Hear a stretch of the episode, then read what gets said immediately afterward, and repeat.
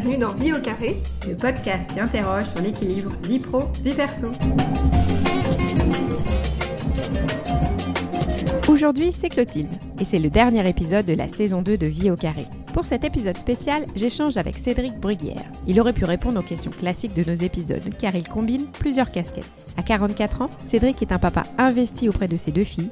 Il est aussi consultant sur des sujets de transformation des entreprises avec une dominante sur les ressources humaines, conférencier et auteur de trois livres. C'est d'ailleurs son dernier ouvrage qui nous a tapé dans l'œil. Ça s'appelle Je manage ma vie, un thème qui nous parle d'envie au carré. Dans l'épisode, on va d'abord évoquer nos relations avec le travail, la charge mentale ou les injonctions à la réussite. On passera ensuite aux cas pratiques issus de nos épisodes pour basculer ensuite sur trois outils efficaces pour manager sa vie. Bon épisode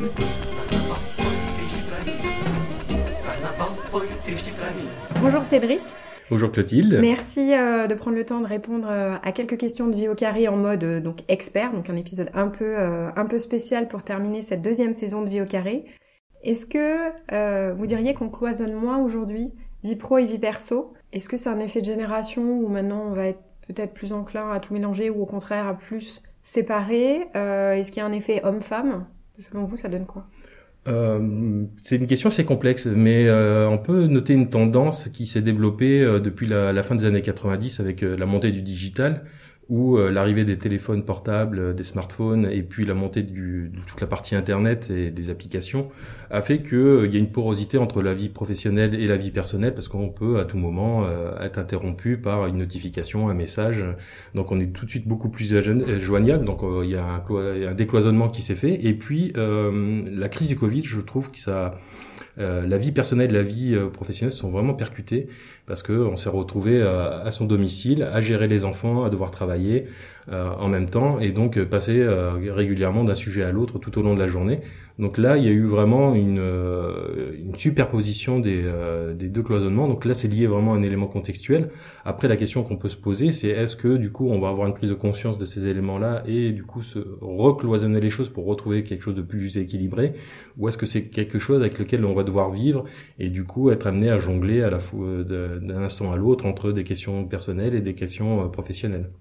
Oui, là c'était un, le, télétravail plus ou moins forcé, plus ou moins aimé. Là, on annonçait que ça y est, tout le monde allait être en télétravail. Au début, je me souviens en mars, mars-avril l'année dernière. Tout à fait. Maintenant, on dit, bah non, finalement, c'est peut-être pas le modèle euh, idéal. Il y a des gens qui veulent retourner travailler et qui, qui, qui, ont du mal un peu à rester chez eux. Euh, pour des histoires d'équilibre, mais aussi de, de, de besoins de vie sociale. Tout à fait, parce qu'on s'aperçoit en étant totalement à 100% en télétravail, on se coupe du lien, euh, on reste quand même en, connexion via les visios, via le téléphone avec ses collègues, mais toute la, la dimension informelle que l'on avait dans l'entreprise avec les pauses café, les déjeuners à la cantine ou au restaurant, euh, euh, les échanges que l'on peut avoir dans, dans, les open space et les bureaux, on, on l'a perdu en fait compte et, euh, le fait euh, d'être en contact avec les personnes, on développe de l'ocytocine et donc ça nous apporte un bien-être.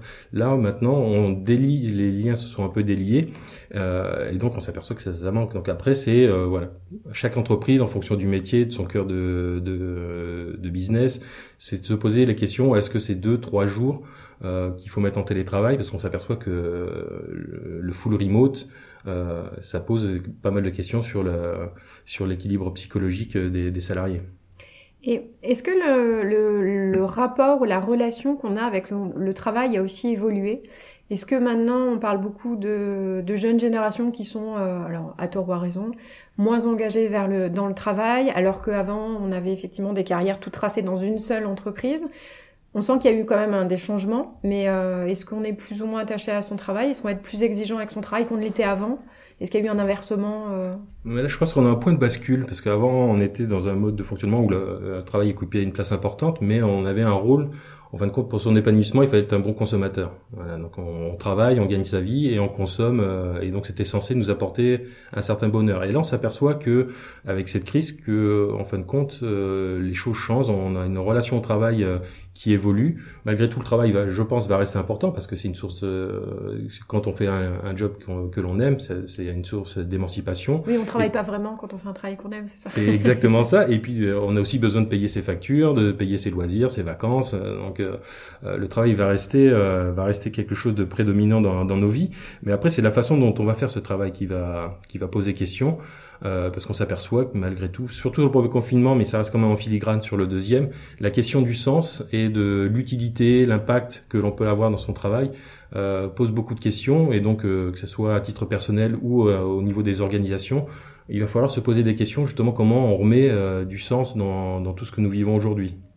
Oui, on voit beaucoup de reconversions de gens, enfin moi j'en ai quelques-uns dans mon entourage de gens qui étaient dans souvent des milieux un peu parfois un peu austères, la finance des trucs comme ça, avec une espèce de, de perte de sens et de besoin de, de changer, d'être plus dans l'humain ou la transformation. Pas forcément d'ailleurs des jeunes, hein, ça touche un peu, j'ai l'impression, toutes, toutes C'est les tout- générations. hein. C'est tout- toutes les générations. Après, les, les jeunes générations, vous disiez tout à l'heure que se sentent moins investis sur Oui. les sur Alors la ça, question je sais du pas travail. si c'est un cliché Ah, ou je- pas. euh. Je pense qu'ils malgré tout ils ont ils ont ce- cette envie de de travailler, mais ils ont la notion de sens est vraiment très forte chez eux. Il faut vraiment qu'il y ait un impact derrière et que ça change quelque chose dans le dans le monde qui l'entoure. Et c'est pour ça qu'on voit que parmi les statistiques de certaines grandes écoles, euh, beaucoup de jeunes étudiants qui sortent de, de l'école ne s'orientent plus vers des grandes entreprises ou des grands cabinets et cherchent des, euh, des métiers dans lesquels justement il y a, y a du sens, ça apporte euh, une réelle reconnaissance par rapport à, à ce qu'ils font euh, au détriment de la rémunération. Donc euh, la question du sens, on s'a- s'aperçoit que ça vraiment ça, ça questionne, ça et ça commence à s'imprégner dans dans dans sa quête de, de, de travail. Euh, et donc, euh, et je pense que ça va gagner progressivement en porosité toute la société, parce que euh, le, premier confinement a été vraiment un, temps aussi où on a pu faire un, travail d'intro- d'introspection, euh, et chacun a eu à un moment euh, l'envie de se projeter dans un monde d'après avec d'autres, euh, une prise en compte des enjeux beaucoup plus importante. Oui, après, dans le monde d'après, on s'aperçoit que le monde d'après, il est un peu comme le monde d'avant, et des fois pas forcément mieux. Oui, ça dépend sur quoi. Mais Au bon. début, on a eu plein d'espoir. Ouais, on s'est dit, on peut, a on a vu des choses, bah, que ce soit ceux qui étaient en première ligne, on s'est dit, bah, faut améliorer leur rémunération, leur, euh, leurs conditions de travail. Les gens en télétravail, on s'est dit, oui, c'est super. Maintenant, on va pouvoir euh, mieux gérer nos équilibres grâce au télétravail. Et puis, avec le deuxième, euh, plus on avançait dans la crise, c'est la notion de survie qui a pris le dessus. Mhm. Et donc, on se retourne vers ce qu'il y avait euh, dans l'ancien monde. Donc, c'est la pérennité, c'est comment je réalimente mon fonds de roulement, comment je gagne de nouveaux clients, comment je garantis mon activité. Euh, et là, ça se fait un peu au détriment du sens. Mais malgré tout, on, euh, quand on regarde le dernier baromètre qui a été fait au niveau des grandes entreprises, euh, ces questions-là que je viens d'évoquer sont dans le top 3. Euh, mais en quatrième, cinquième, sixième position, il y a les questions de sens, il y a les questions de développement durable, il y a les questions de- d'engagement. Euh, donc on s'aperçoit que malgré tout, ça va être des sujets qui vont, pour assurer la pérennité des entreprises, être pris en compte pour maintenir un niveau d'engagement et de performance dans les entreprises. Alors justement, c'était c'était ma, ma question suivante. Est-ce que euh, les entreprises ont tendance à davantage prendre en compte euh, cette notion de sens, euh, pas forcément de sens, j'entends, de l'entreprise qui s'engage avec un plan RSE, mais aussi le confort de travail de leurs employés. Euh, Est-ce qu'il y a eu un changement ou une accélération ou même juste une prise de conscience pour certains de la nécessité aussi de, bah, de prendre en compte le bien-être? Parce qu'on a toujours parlé des, des chief, chief happiness officer un temps, des choses comme ça, mais bon, il y a, y a, y a différents, euh, différents euh, trucs. C'est, je crois, euh, je sais plus quel économiste a dit oui, non, le bonheur au travail est une hérésie. Euh, bon, du coup, je, est-ce que ça change un peu? Qu'est-ce que, quel est votre retour, vous qui êtes en, Moi, je vais vous faire une en lien réponse. avec eux? Je vais vous faire une réponse de Normand. Ça, je vais vous dire, ça dépend. Euh, Il y a des entreprises qui étaient déjà culturellement très engagées sur ces questions-là, et donc euh, donc on continuait naturellement à faire évoluer leur leur process, leur manière de manager pour prendre en compte ces considérations-là. Il y a d'autres entreprises qui ont complètement fait un déni sur ces questions-là. Euh, on l'a vu, il y a des il y a des patrons qui ont mis leurs personnes, par exemple, en chômage partiel, mais leur ont demandé de continuer à télétravailler euh, sous ce chômage partiel. Mhm. Il y a eu des, quelques abus, quelques dérives, euh, et parfois et les entreprises aussi euh, découvrent ce sujet et savent pas par quel sens la- le prendre pour pouvoir le prendre en considération. Alors oui, moi je partage un peu l'avis de l'économiste l'entreprise n'est pas le lieu du bonheur, mais elle doit quand même mettre les conditions qui favorisent euh, ce bonheur. Donc les chiffres happiness officer, moi je suis pas trop pour parce qu'on on, on habille en quelque sorte le- l'environnement qui est pour le rendre plus agréable. Mm. Mais si on n'est pas bien dans cet environnement, on aura beau mettre des baby food, des corbeilles de fruits, euh, des, des instants de team building, euh, on se projettera pas du tout dans, dans cet élément-là. Donc euh, il va falloir se concentrer sur le plus petit dénominateur commun, qui est l'individu, Mhm. pour pouvoir euh, travailler sur euh, si, ce qui peut euh, le rendre plus performant et mieux dans son travail, qui va lui donner envie de se lever le matin, pour pouvoir le, ensuite le rendre plus performant. Oui, bon, ça c'est un travail assez. euh, C'est un travail de longue haleine, euh, ça. ouais, pour euh, des entreprises qui peuvent avoir des, des gros, euh, des gros groupes. Euh, le sujet suivant que je voulais aborder avec vous, c'était le sujet de la charge mentale. Donc dans votre livre Manager ma vie, on, il y a un gros chapitre dessus. Puis euh, sur le burn-out, je l'ai pas lu, mais je suppose que c'est aussi quelque chose qui est qui est dedans. Est-ce que c'est un sujet qui est en pleine expansion? Est-ce qu'on en parle plus maintenant? Est-ce que c'est une prise de conscience? Alors j'ai découvert dans votre livre qu'en fait le terme était assez ancien, mais j'ai l'impression qu'on en parle vraiment maintenant. Tout à fait. Bah, c'est comme le, ce qu'on vit actuellement sur d'autres sujets qui sont peut-être plus euh, plus touchy, euh, que ce soit MeToo, que ce soit les, les questions sur euh, l'inceste actuellement. c'est qu'en fin de compte, il y a une prise de conscience et une libération de la parole. Ce phénomène existe depuis de nombreuses années. Il y a déjà des penseurs qui sont posés sur ces questions-là à la fin du 19e siècle, au début du 20e siècle. Ça a été beaucoup développé après après guerre sur le, le management. Euh, on s'apercevait que les cadres qui rentraient à leur domicile restaient préoccupés par leurs questions professionnelles euh, alors qu'ils étaient en vie de famille. Euh, et puis, ça, début des années 80, il y a des sociologues qui sont posés la question, comme Monique Eco, qui a étudié justement l'impact de la charge mentale chez des femmes qui travaillaient à domicile pour l'industrie du textile et donc comment la vie familiale et la vie professionnelle se chevauchaient. Ben, voilà, je dois coudre tant de de, de chemises par exemple et en même temps bah, je lance une lessive, je plie du linge, je dois préparer le dîner, je dois chercher l'enfant à l'école à 11h30 euh, et donc comment ces deux mondes se, chevauchent dans une journée de travail. Euh, et je pense que là en plus on est en train de vivre une montée en, puissance sur cette question-là parce que le Covid rajoute des éléments de charge mentale. Euh, au niveau émotionnel, on est beaucoup impacté parce qu'on craint pour sa santé, on craint pour la santé des personnes qui nous sont chères. On a des injonctions contradictoires parce que l'entreprise essaie d'adapter à l'incertitude et donc peut prendre des décisions qui peuvent nous sembler complètement incohérentes. Euh, ça questionne aussi beaucoup nos valeurs, donc du coup ça nous tracasse, ça nous crée une, génère une anxiété supplémentaire. Et puis en plus on a des inquiétudes sur l'avenir, c'est à dire bah voilà si si mon entreprise euh, n'arrive pas à rebondir, je risque de perdre mon emploi et qu'est-ce que je vais faire ensuite? Donc c'est tous ces éléments là qui viennent en plus de la charge euh, mentale habituelle euh, remettre un niveau de charge mentale supplémentaire. On verra un peu plus tard dans, dans le podcast, vous partagerez des, des outils euh, peut-être pour aider un peu euh, cette, euh, cette gestion-là. Et donc du coup, donc si je résume, c'est pas nouveau. par contre, effectivement, il y a beaucoup plus de sujets de, de charges, qu'elles soient pro ou perso, à, à gérer. vous avez évoqué le mot injonction tout à l'heure. Est-ce qu'on a une injonction à plus réussir aussi aujourd'hui sa vie? Et notamment vis-à-vis -vis des réseaux sociaux qui peuvent être très déformant parce que forcément sur les réseaux sociaux on met souvent que ce qu'on a réussi, pas ses galères, pas ces trucs comme Exactement, c'est ce que j'allais vous répondre par rapport à cette question, c'est que euh, je pense que ça s'est vraiment développé avec euh, l'après-guerre, avec l'arrivée du modèle américain dans, au niveau européen, avec cette euh, avec euh, cette American Dream euh, où chacun peut se réaliser et partir de, rien et devenir euh, quelqu'un de à succès. Euh, donc ça, c'est vraiment quelque chose qui nous anime et c'est qui nous fait aussi avancer généralement parce que même dans la pyramide de Maslow, on se projette toujours sur la catégorie supérieure pour pouvoir euh, améliorer sa vie. Euh, et c'est certes que les réseaux sociaux euh, apportent un miroir déformant parce que comme vous le disiez, on montre ce qui est beau, on montre les éléments, les signes de réussite, mhm. on montre le clinquant, le brillant pour donner envie, mais on voit pas derrière tous les échecs, on voit pas le, tout le travail que ça nécessite, même quand on est juste un influenceur, bah derrière faut faut penser ses contenus, faut les enregistrer, faut tester, ça ça a marché, ça part, ça ça a, ça a pas marché, qu'est-ce que je peux améliorer pour que voilà, j'ai plus de followers, que j'ai plus d'audience et que j'influence plus, plus en plus de monde. Donc euh, euh c'est un cercle dans lequel euh, il faut arriver à prendre du recul et prendre en compte que, en fait, compte tout ceci euh, nécessite derrière un travail et, et comment gérer ses échecs, ses réussites. Donc il y a vraiment une part, une part des choses à faire. Et est-ce qu'on va être plus sensible aujourd'hui au regard des autres? Euh, qu'avant. Est-ce que c'est parce que la place publique maintenant avec les réseaux sociaux est vraiment euh, à portée de main, si je puis dire, à portée de, de doigts, de clics, de tweets, de ce qu'on veut? Est-ce que euh, on fait plus attention qu'avant à ce que pensent les autres? Ou ça, ça a toujours été le cas et c'est entre guillemets humain?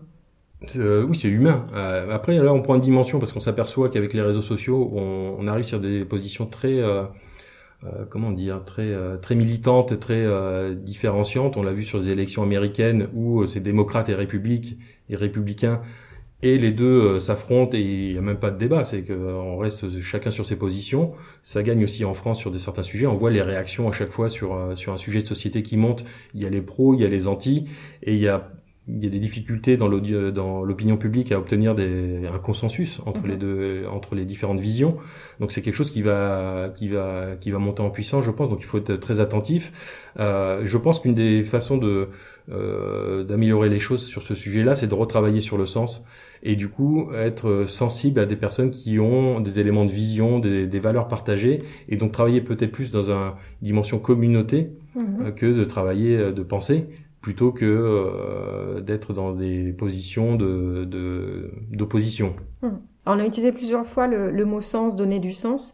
Euh, J'ai découvert un terme dans votre dans votre livre. J'aimerais bien qu'on le détaille un petit peu pour nos éditeurs. Alors c'est Ikigai. Ikigai. Ikigai. Oui, tout à fait. Dans Je manage ma vie, je développe cette partie-là parce que c'est un outil euh, que je trouve très intéressant euh, parce qu'il permet de travailler sur quatre différentes sphères. Donc déjà Ikigai, c'est un mot japonais euh, qui est difficile à traduire en français parce qu'il n'y a pas de traduction littérale, mais en gros, ça correspond au sel de la vie. C'est ce qui me fait enlever, euh, lever le matin. Euh, euh, ce qui est, ce serait quelque part notre raison d'être. Et donc ça permet de travailler sur quatre sphères différentes. Donc ce que j'aime dans la vie, quelle que soit la, la, sphère, que ce soit familiale, professionnelle, personnelle. Euh, une autre sphère, c'est sur quoi je suis bon, quels sont mes talents quelque part. Parce que moi je suis convaincu que chacun a des talents. On fait tous quelque chose mieux que quelqu'un d'autre. Euh, et donc c'est des éléments sur lesquels on peut s'appuyer. Il y a également là toute la notion d'impact. Voilà, au regard du monde, qu'est-ce que je peux améliorer, que ce soit euh, l'envie de beau, la spiritualité, euh, la culture, euh, la justice. Donc on peut arriver à se projeter sur ces éléments-là. Et enfin, comment je peux gagner ma vie avec tout ça? Comme ça, ça permet de vraiment se positionner sur quelque chose qui nous permet d'avancer au niveau professionnel et personnel. et normalement, on arrive à trouver un champ sur lequel on, peut se positionner et pour moi, l'ikigai, en plus, c'est quelque chose d'évolutif parce qu'en fonction de sa vie et des périodes de sa vie, on peut le faire évoluer. Je prends euh, souvent l'exemple du joueur de foot, euh, quelqu'un qui est passionné par le monde du football tout au long de sa vie, il peut garder cette passion et la faire vivre professionnellement, professionnellement de manière différente. Il peut être joueur professionnel, il peut devenir entraîneur, il peut faire de la détection de talents euh, auprès des jeunes, il peut faire de l'organisation d'événementiels, vendre des articles de, de, football, être commentateur sportif. Donc il y a différentes façons de, de nourrir cette passion et de nourrir ses besoins, et sous différentes formes, et en plus de gagner sa vie avec. Va passer maintenant aux cas pratiques euh, qui sont issus, euh, issus de, des épisodes. Donc il y en a, il y en a plein, parce que sur Vie au carré, il y a, y a que ça, euh, les équipes vie pro vie perso. Mais j'en ai nommé quelques-uns. Fabrice Divisio euh, nous dit qu'il a choisi d'avoir un cabinet d'avocats pour rester libre de ses horaires et de pouvoir euh, gérer son planning en fonction de ses enfants. Est-ce que pour vous le choix de l'entrepreneuriat est plus simple pour mieux répartir les temps de vie? Après c'est c'est plus une question de, de, choix personnel en fait euh, pour moi parce que euh, en termes d'organisation qu'on soit salarié entrepreneur on peut trouver une organisation qui puisse nous convenir. Après je pense que maître Divisio lui euh, ça répondait déjà à un besoin d'avoir cette autonomie. Il aurait pu très bien rentrer dans un grand cabinet d'avocats mmh. et du coup se conformer au process de son est-ce que du coup quand on est salarié on se permet moins de choses et on se dit bah je, je dois respecter plus de code, les horaires, des, des moins on, on, dit moins flexible. Après, c'est peut-être moins flexible, mais quand on est un entrepreneur, certes, on est son propre patron, donc c'est c'est plus facile de pouvoir se dire, bah, en milieu de journée, je vais aller prendre un temps pour aller chercher mon enfant à l'école et manger, déjeuner avec elle, par exemple, et la ramener à l'école l'après-midi. Mais je, on est comme quand même euh, entrepreneur et donc on a des comptes à rendre à ses clients, à ses, euh, et donc euh, j'imagine que des fois, Maître Divisio, comme qu'en plus quelqu'un de très médiatique. Euh, bah, quand il fait un plateau télé le soir, c'est pas du temps qu'il passe avec ses enfants. Mm. Quand il est en plaidoirie au tribunal, c'est un temps où il est malheureusement pas disponible s'il y a une urgence familiale. Donc c'est comment on arrive à, à trouver le, un équilibre qui nous convient euh, par rapport à ce qu'on aspire en fait. Et je pense que ce, cet avocat avait beaucoup besoin de liberté d'action, d'autonomie et d'avoir le contrôle sur son agenda en fait. Mm. Oui, c'est Firmin Grus qui, pareil, dit qu'il est entrepreneur. Il est capitaine, euh, ils sont capitaines de, de leur vie. Exactement. L'expression était assez belle. Dans un autre euh, épisode, on a Nicolas Marquis qui nous a euh, partagé son expérience de burn-out. Une des, des, des décisions qu'il a prises, c'est de couper son téléphone le soir. On a aussi Anne Latayade qui nous dit qu'elle met pas ses notifications sur son téléphone pour pas être envahie par tout ce que son blog peut lui, peut lui apporter en, en, en notification. Est-ce que le fait d'être connecté en permanence à Internet ou au smartphone, c'est néfaste pour les équilibres? Il y a pas mal d'études qui commencent à, sortir euh, sur le sujet, justement sur l'impact euh, au niveau neurosciences sur le cerveau euh, avec les smartphones. En plus, on peut se reporter sur un documentaire qui est sur Netflix, je crois, qui s'appelle Derrière nos écrans de fumée, où là, des personnes qui ont travaillé dans la tech et penser les, euh, les applications comme Instagram, Facebook, Twitter démontrent comment derrière ils ont développé euh, des algorithmes pour nous rendre euh, addicts et comment les, les, les, notifications nous amènent à se replonger dans, dans, dans notre smartphone et à utiliser ces applications parce que derrière ça génère des données qui sont revendues derrière. Donc le, ça nous amène à utiliser ce, ce produit. Après Nicolas Marquis a tout à fait a tout à fait raison de couper, euh, surtout après un burn-out, ces éléments-là pour pouvoir, euh, parce qu'il a eu un effondrement de la psyché, et donc il a besoin de se reconstruire euh, de l'intérieur et donc pouvoir se centrer sur ses propres besoins à lui avant de pouvoir répondre à des besoins applicatifs. Et en plus, j'ai noté également que pendant cette phase de confinement, beaucoup de gens ont fait la démarche de, justement de couper toutes les notifications pour justement s'extraire du quotidien, euh, du décompte des, des contaminations, des, des, éléments, des contradictions qu'il peut y avoir aussi dans dans, dans les plans d'action qui sont menés euh, dans le cadre du Covid. Donc c'est comment on organise en fait compte euh, son droit à la déconnexion et comment on se, on se préserve également euh, pour pouvoir se recentrer sur soi, répondre à ses besoins personnels et être moins dépendant de, de nos smartphones. Dans le Vie au carré, on a échangé avec Firmin Grus, donc qui travaille, euh, qui est à la tête de la compagnie euh, Alexis Grus, fondée par son père. Il travaille que avec toute sa famille. Et à chaque fois, un des mots qui est revenu assez souvent dans l'épisode, c'est le mot concession. Est-ce que la clé euh, du, du, du, bonheur, si on peut dire, c'est de savoir choisir ses combats et d'en lâcher certains et donc de faire des, des concessions? La vie est faite de concessions. Euh, après, il faut savoir où mettre les, les, les bons curseurs. Euh, tout à l'heure, on parlait du sens. Ça, peut aider justement à savoir se positionner, parce que une fois qu'on sait ce que l'on a envie de faire, quelles sont nos valeurs, sur quoi on est prêt à faire des concessions et sur quoi on peut euh, ne pas faire euh, des concessions, parce que du coup, c'est aussi important de savoir dire non à un moment. le fait de choisir quelles vont être nos priorités, quels vont être nos combats, ça nous permet de nous focaliser déjà sur ce qui est important pour nous, et donc pour interagir avec les autres. Et puis c'est identifier aussi quelles ont, quelles vont être euh, les éléments sur lesquels on va pouvoir le déléguer ou lâcher prise, confier à quelqu'un d'autre. Et donc là, euh, c'est des éléments que moi j'aborde beaucoup dans Je manage ma vie. C'est comment euh, trouver la bonne articulation sur des choses que, qui, nous importent à mener nous-mêmes et quelles sont les, celles qu'on est prêt à, à laisser à d'autres la responsabilité.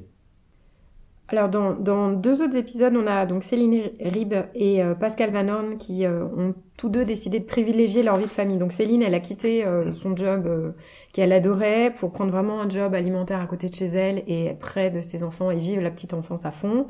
Pascal, il a décidé de devenir entrepreneur et de quitter un poste pareil dans un, dans un grand groupe. Est-ce que cumuler poste à responsabilité et parentalité, c'est compliqué aujourd'hui de manière plus générale, euh, mener une vie professionnelle et une vie familiale, c'est compliqué. Euh, il faut trouver euh, la bonne gymnastique et la bonne organisation qui va bien. Après, c'est à chacun, au moment de sa vie et en fonction de ce qui nous importe, de trouver le, mode d'organisation qui nous convient. On a deux cas qui sont antinomiques. on a d'un côté Céline Rips qui travaillait avant dans, le monde de l'édition et qui, a pris un job alimentaire. Euh, parce que je pense qu'elle s'est dit là j'ai envie de consacrer du temps à ma famille et ce mode va me correspondre pour pouvoir justement euh, avoir cette priorité euh, toujours en ligne. Et il se peut que dans quelques années, quand les enfants ont grandi, elle aura peut-être envie de reprendre des responsabilités, se refixer des nouveaux défis. Euh, et, pareil pour Pascal, qui du coup a changé de métier et est passé sur le mode entrepreneur, parce que je pense que comme maître Divisio, il a eu envie de, de reprendre la main sur son sur son, sa carrière professionnelle et euh, être le capitaine de sa propre vie, comme il disait. Et peut-être que dans quelques années, il reviendra sur un emploi salarié ou, euh, ou inventera une autre forme de d'activité professionnelle. C'est à chacun de trouver le, le, bon équilibre et de se poser la question, ben, à ce moment de ma vie, qu'est-ce qui est important pour moi et quelles sont, quelle est la bonne organisation que je peux mettre en face pour euh, pouvoir répondre à ces objectifs. Le, la chose, c'est de se donner les moyens de pouvoir faire euh, les, des passerelles entre les, ces différents mondes au en fonction de, de l'avancée de sa carrière. Et je pense qu'on va aller de plus en plus vers ça, où des gens vont être en entreprise pour acquérir de l'expérience et des nouvelles connaissances euh, qui vont euh, légitimer leur expertise et ensuite se projeter sur sur quelque chose de beaucoup plus libre comme l'entrepreneuriat et peut-être que plus tard ils auront envie de revenir vers le salarié. Donc c'est comment on accompagne ces mutations professionnelles tout au long de la vie et comment on se développe, on se forme on, et on passe d'un univers à l'autre. Maintenant, on va passer un peu aux conseils pratiques parce que c'est des choses, euh, on, théorise, on parle de beaucoup de choses, de prenez votre sang, euh, faites, euh, choisissez vos équilibres et tout ça, mais bon, il y a des fois, on, va, on subit, on ne sait pas trop quoi faire. Euh, donc dans Je manage ma vie, il y en a, il y en a, il y en a une bonne, euh, une bonne série euh, qu'on peut, qu'on peut s'approprier assez facile où il faut souvent une feuille et un crayon. Je vais laisser carte blanche, nous en donner trois, présenter trois qu'on peut facilement ou non, utiliser ou mettre en place. Le premier, c'est le nuage de mots. C'est, je trouve intéressant quand on a beaucoup de choses dans la tête et qu'on ne sait pas par quel bout prendre. Donc, cet exercice qui est inspiré de ce qu'on trouve sur Internet sur les, les, les mots clés les plus recherchés, euh, ben, on va le faire avec son cerveau. Donc, on va écrire, on va laisser, euh, c'est presque de l'écriture intuitive. hein, on va sortir tout ce qu'on a dans la tête et le poser par écrit, ce qui va permettre euh, après de créer euh, ce qu'on appelle des clusters, des groupes de, des thématiques Un cluster, c'est pas tendance en ce moment. c'est pas tendance. Effectivement, on va créer des groupes de mots euh, qui ont la même thématique, et puis ensuite derrière, on va pouvoir les organiser, mettre en place des, des plans d'action, faire des choix aussi. Qu'est-ce qui est important, qu'est-ce qui est urgent, euh, euh, qu'est-ce que qui en fin de compte euh, me stresse, mais en fin de compte j'ai pas la main dessus, donc je peux très bien le mettre à la corbeille et puis m'en préoccuper. Euh, donc ça permet vraiment de réorganiser euh, le flux de pensée qu'on a en permanence. Moi j'appelle ça des pensées pop-up euh, qui viennent surgir à n'importe quel moment de la journée. Euh, un autre outil qui pourrait être intéressant, c'est le Getting Things Done, qui est un outil qui permet de, quand on récupère une nouvelle tâche, c'est comment l'organiser. Est-ce que voilà, si ça prend deux minutes, je le traite immédiatement. J'ai un rendez-vous médical à prendre, je passe mon coup de fil à, à la la secrétariat médical, je prends mon rendez-vous, hop, c'est une tâche que je peux évacuer. Euh, ensuite, il y a des choses qui vont prendre plus de temps, donc euh, on peut se dire, bah ça, je vais le planifier à telle période et je vais me dégager du temps pour m'en pour m'en occuper. Euh, et puis il y a d'autres choses, bah c'est pas important. Euh, soit je le délègue, soit je, je m'en débarrasse parce que c'est pas un sujet qui me concerne, ou je le traiterai peut-être plus tard quand j'aurai le temps. Donc ça, ça vraiment, ça, ça, ça permet de prioriser ces actions et de mettre tout de suite les plans d'action qui vont qui vont bien. Troisième outil, c'est l'élection sans candidat. Ça vient de l'holacratie, qui était un mode de fonctionnement qui est assez particulier et que moi j'applique par exemple dans une famille où on se dit, bah, il y a peut-être la maman qui fait toutes les corvées ménagères à la maison et c'est comment on se répartit les corvées dans la maison sans forcément nommer quelqu'un. C'est euh, être dans un mode plus démocratique. Donc on va par euh, identifier quelles sont les compétences dont on a besoin, à quelle fréquence ça va être fait, et puis on va choisir au sein de la famille qui la personne à ce moment-là euh, semble le plus adaptée. Et donc ça, va se faire en mode démocratique, chacun va voter, la personne peut accepter, refuser, on peut refaire un tour. Donc ça permet de créer une dynamique différente qui semble moins injuste que dire bah, du jour au lendemain, bah, tu vas sortir le chien trois fois par jour, et pourquoi moi, pourquoi pas ma sœur. euh. donc ça permet de travailler différemment euh, et de s'approprier justement cette partie qui occupe pas mal, euh, pas mal de, de charge mentale et de du coup faire tourner au sein de la famille euh, toute la partie tâches ménagères. C'est utilisé en entreprise sur sur des élections, euh, ça peut être des élections en interne sur des projets, ça peut être sur euh, sur des gouvernances, sur des euh, sur des comités euh, internes à l'entreprise. On peut l'appliquer, on peut vraiment le dupliquer sur différentes sphères. Oui, l'idée c'est clarifier un peu euh, qui, qui fait quoi et euh, C'est clarifier qui fait quoi, être sur la base du volontariat et puis sur un consensus euh, général. C'est pas on va dé- on va dire c'est toi l'élu et c'est toi qui vas t'en occuper. Non, c'est le- c'est toute la communauté qui va choisir la personne et du coup ça légitime aussi euh, la responsabilité qu'il va prendre. Ben, merci pour ces, ces trois outils effectivement qui peuvent être assez utiles pour nos auditeurs. On va passer euh, maintenant pour terminer l'entretien sur le rituel des euh, quatre questions express pour une vie au carré. On en a un petit peu parlé avant. Le smartphone, ami ou ennemi? Ce qui me gêne dans cette question, c'est qu'on met une charge affective sur, ce- sur cet outil et il faut se rappeler que c'est un outil. Donc euh, c'est l'usage que l'on en fait qui est important. Euh, c'est ni un ami ni un ennemi.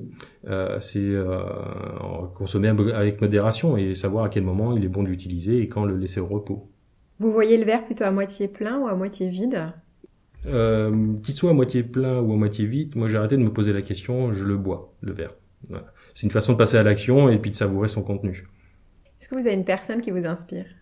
Euh, longtemps, j'en ai, je n'ai pas eu de, de source d'inspiration, et puis jusqu'au jour où j'ai rencontré ma femme, mais c'est elle qui est venue ma source d'inspiration parce qu'elle m'apporte énormément de choses. Euh, en tant que personne, bah, déjà c'est la femme que j'aime, donc euh, euh, et puis je lui trouve des qualités incroyables, elle a une capacité de prise d'action, de, de mener des combats, de s'investir à- à- à- et avoir plein d'idées. à Oui, je pense qu'on peut le dire pour nos auditeurs. Vous êtes marié à Mar... Marlène Schiappa, Voilà. donc euh, c'est pas un secret. Oui, mais Il bon, suffit après, de je me taper sur si- Google et trouver, euh, Tout à fait, mais je me dis, bon, si les, les gens n'ont pas regardé, mais pour donner une idée du personnage. Donc voilà, c'est quelqu'un qui est euh, dans ses idées, dans ce qu'elle fait, euh, me bluffe euh, tous les jours, et donc ça m'inspire beaucoup. Et puis c'est elle aussi qui tout au long de, de notre vie, bah, je lui ai distillé aussi quelques conseils, quelques outils pour mener sa carrière, et c'est elle qui m'a en plus encouragé un jour, dit bah tout ce que tu m'as apporté et que tu utilises toi-même, il faut que tu le proposes au, plus grand monde et fais-en un livre. Et donc c'est comme ça qu'est venue l'idée de ce livre, Je manage ma vie.